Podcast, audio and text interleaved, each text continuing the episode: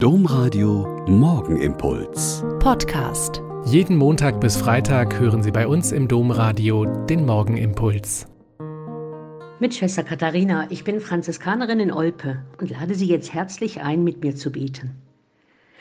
Zuerst wünsche ich Ihnen und euch ein gesegnetes Pfingstfest und dass wir alle das stürmische Wehen des Geistes erhoffen, erbitten und erleben mögen.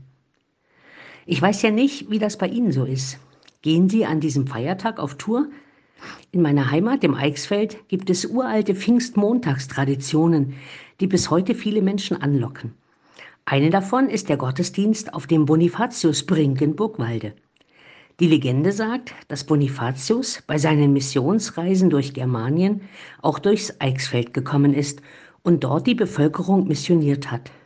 Ein heidnischer Opferstein ist als Taufstein umgenutzt worden und bis heute ist in der Mulde des Steins immer Wasser zu finden. Und deshalb pilgern viele Menschen am Pfingstfest, das ja als Geburtsfest der Kirche bezeichnet wird, dorthin und feiert Gottesdienst und anschließend ein fröhliches Fest mit Musik, Tanz und gutem Essen. Wenn die Kirche also Pfingsten Geburtstag hat, haben wir alle Geburtstag.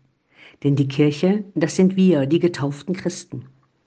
Als immer neues Geburtstagsgeschenk gibt es jedes Jahr die Zusage des Heiligen Geistes und ein Geburtstagspäckchen mit sieben Gaben.